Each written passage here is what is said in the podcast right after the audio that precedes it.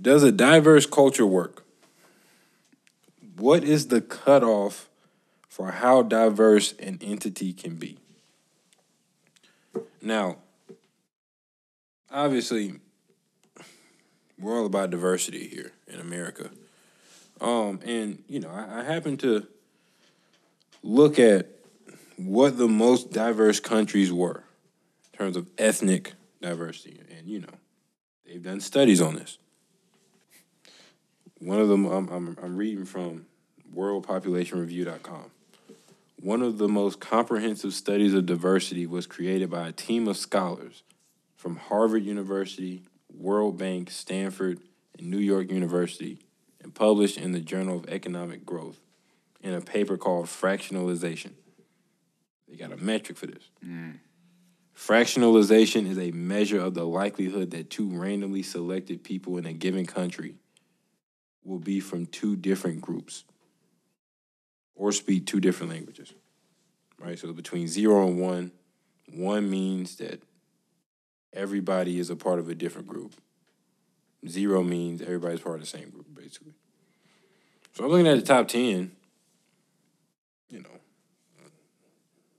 93% fractionalization rate, or 93% probability of diversity to 82%. Uganda, Liberia, Madagascar, uh, Republic of Congo, Democratic Republic of Congo, Cameroon, Chad, Kenya, Nigeria, Central African Republic. Those are the most diverse countries in the world, ethnically. Okay. I don't want to live in none of them countries. Like, they're so diverse, but it seems like that doesn't mean, you know, that doesn't lead to a necessarily better country or a better place to live or a better culture within the country. So, with, with all of this movement towards diversity, is there a limit to how how diverse something can be or is there a limit only on a certain type of diversity Well, like what what other metrics were they? Okay, so they they were they were trying to discover the most diverse countries. right Um, I guess I'm trying to figure out like did they did they come to a conclusion on okay, so once they got the top ten, did they have any benefits that came along with it? Like did they use any other metrics? Okay, this is the debt per capita per individual. Um, this is the these are the living standards. Things no, of that i mean they basically i think it was basically just saying you know because they have three three types of fractionalization they have ethnic fractional, fractionalization linguistic fractionalization and religious fractionalization there's a probability that two random people would be of a different of a different ethnicity speak a different language or have a different religious background. right, but did they like? Do you know? but they didn't do anything after that after that. no not that They I didn't know. say, okay, uh, Madagascar, they're in the top ten, and this is this is how that translates to better quality living. And no, no. So, But I mean, I think you can you can you know combine this with other other metrics, and you can figure out. yeah, I'm sure. Yeah, I just didn't. I, I would have. But they didn't wish they did it. I don't. Yeah, I don't know if they did in the study. I didn't. I'm mm-hmm. just kind of reading an abstract of the I got you. of the paper. I don't Well, is there a limit to it? I, I don't know. I think the limit. I think a limit comes when things start to go bad, for lack of a better phrase. Like society, like the behavior of the of society is overwhelmingly getting worse. Right. Yeah. I think when when it comes to ethnic diversity, I think there is a limit. But I don't think there's a limit to kind of intellectual diversity or Mm-hmm. diversity of perspectives. which is where, you know, anything having to do with diversity and, and, and inclusion, in my view, it should be focused there. Because one, ethnic diversity you can see. So I see a certain group of people and their physical characteristics. So we want to make sure that we're sensitive to their characteristics and, and what we assume about a person's background given their physical traits, right? Given their ethnicity, given their language, given their religion.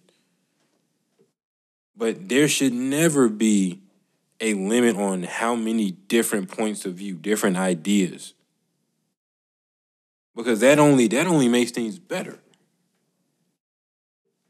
I don't I don't know a scenario where having too many ideas made things worse. Mm. Well. I guess I was about to bring up an example of the results from some very bad ideas, right? You brought up the Manhattan Project before. Mm-hmm. Eh, I guess it depends on your perspective on whether or not that was the result of that was bad or not. But like, I guess was that one idea too many? Like there's a I I, I love this uh Thomas Sowell quote. I don't even know if it's Thomas Sowell, but he quotes it a lot. You know, the road to hell is paved with Ivy League degrees. Also, like some of the smartest people have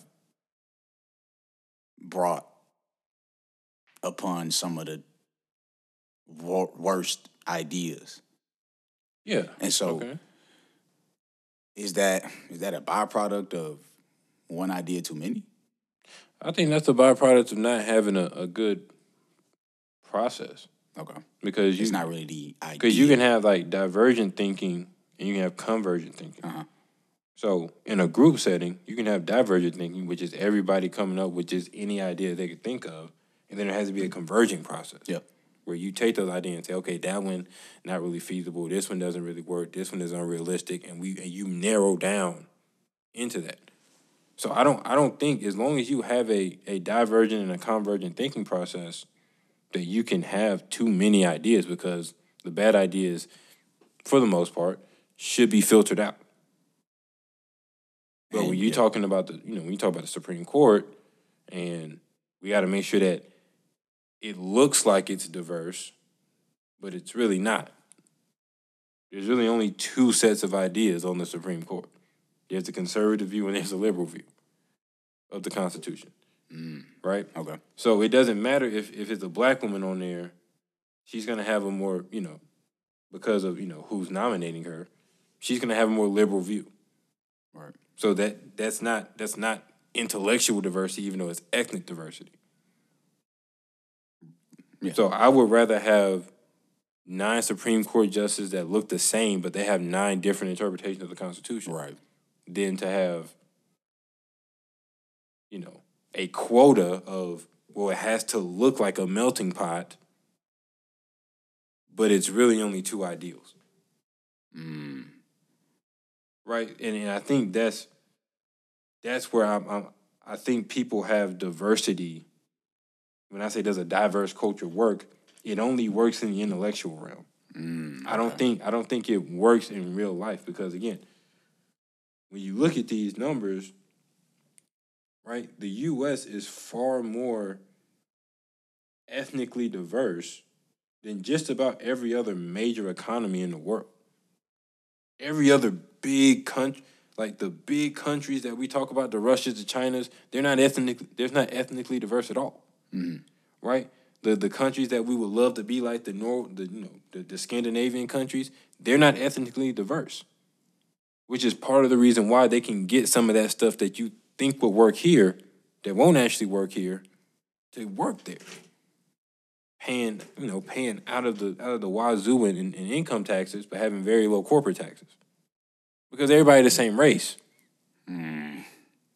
Having a big social net because everybody say they support people that look like them. So if everybody in the country look like them, they gonna support them. So it's like you you have you have this thing where like if it if it you know it goes back to what we talked about with you know, equality and representation. Like because something looks a certain way, that doesn't have anything to do with how an entity is run. Because I think the same thing works in a corporation. Like having a certain amount of women on the board of directors doesn't mean anything if the women think like the men. If you're not bringing anything new from an intellectual point of view, because we're in the age of information, if you're not bringing in new information or new ways to use that information, it's not really diverse. Even if you speak a different language, even if you don't look like anybody else in a room, it's still not diverse. Right. You know what I'm saying? So And therefore, it's not really doing anything beneficial. right, because I think there's a there's a difference between change and progress. Okay. That I think I think a lot of people have conflated. Okay. Like progress is change in the positive direction. Change is just something different from what's happening now. Right.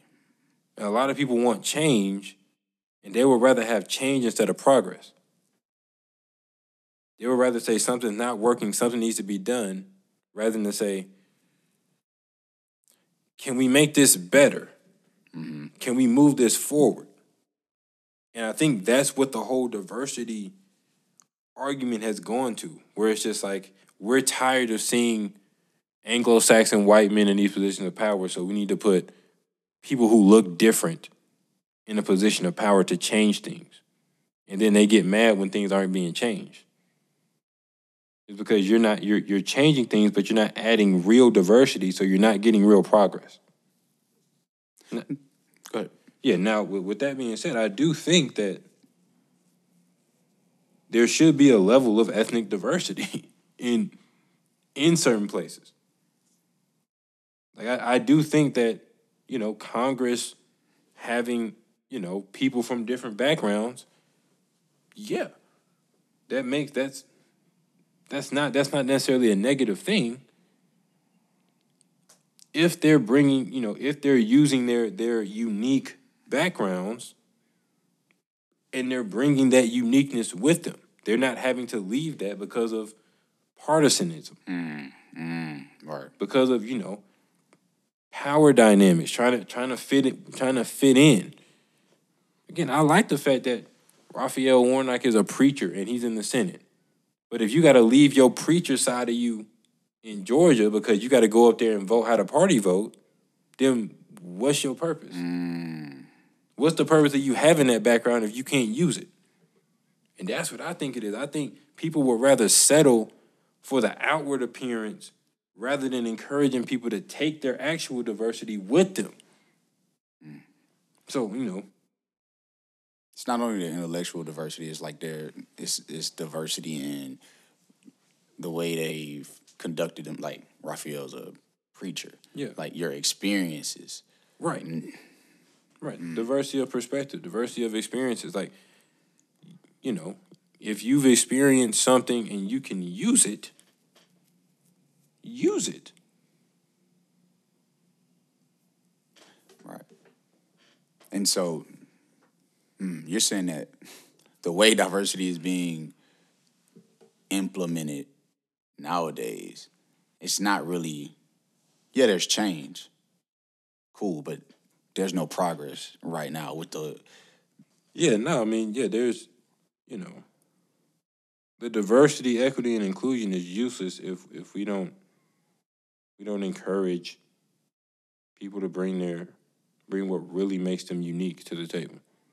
first. First and Right. First, first off, again, being being who you are is what is what diversity is all about. It's it's not about we got to make sure we have we have equal representation, proportional representation, or you know, we got to have this. This, this is the person that's the first black woman to do this, and the first Latino American to do this, and it's like, yeah, but like, you the first Latino American, but you but you the eight hundredth conservative. right.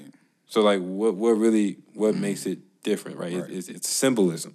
Mm-hmm. Mm-hmm. And again, it's like you know, is symbolism good? Like, yeah, it may it may there may be a little kid somewhere that that sees somebody that looks like them succeeding in some in a place that they want to do, and it makes them want to, and then it inspires them. Which again, we gonna we gonna kill that today.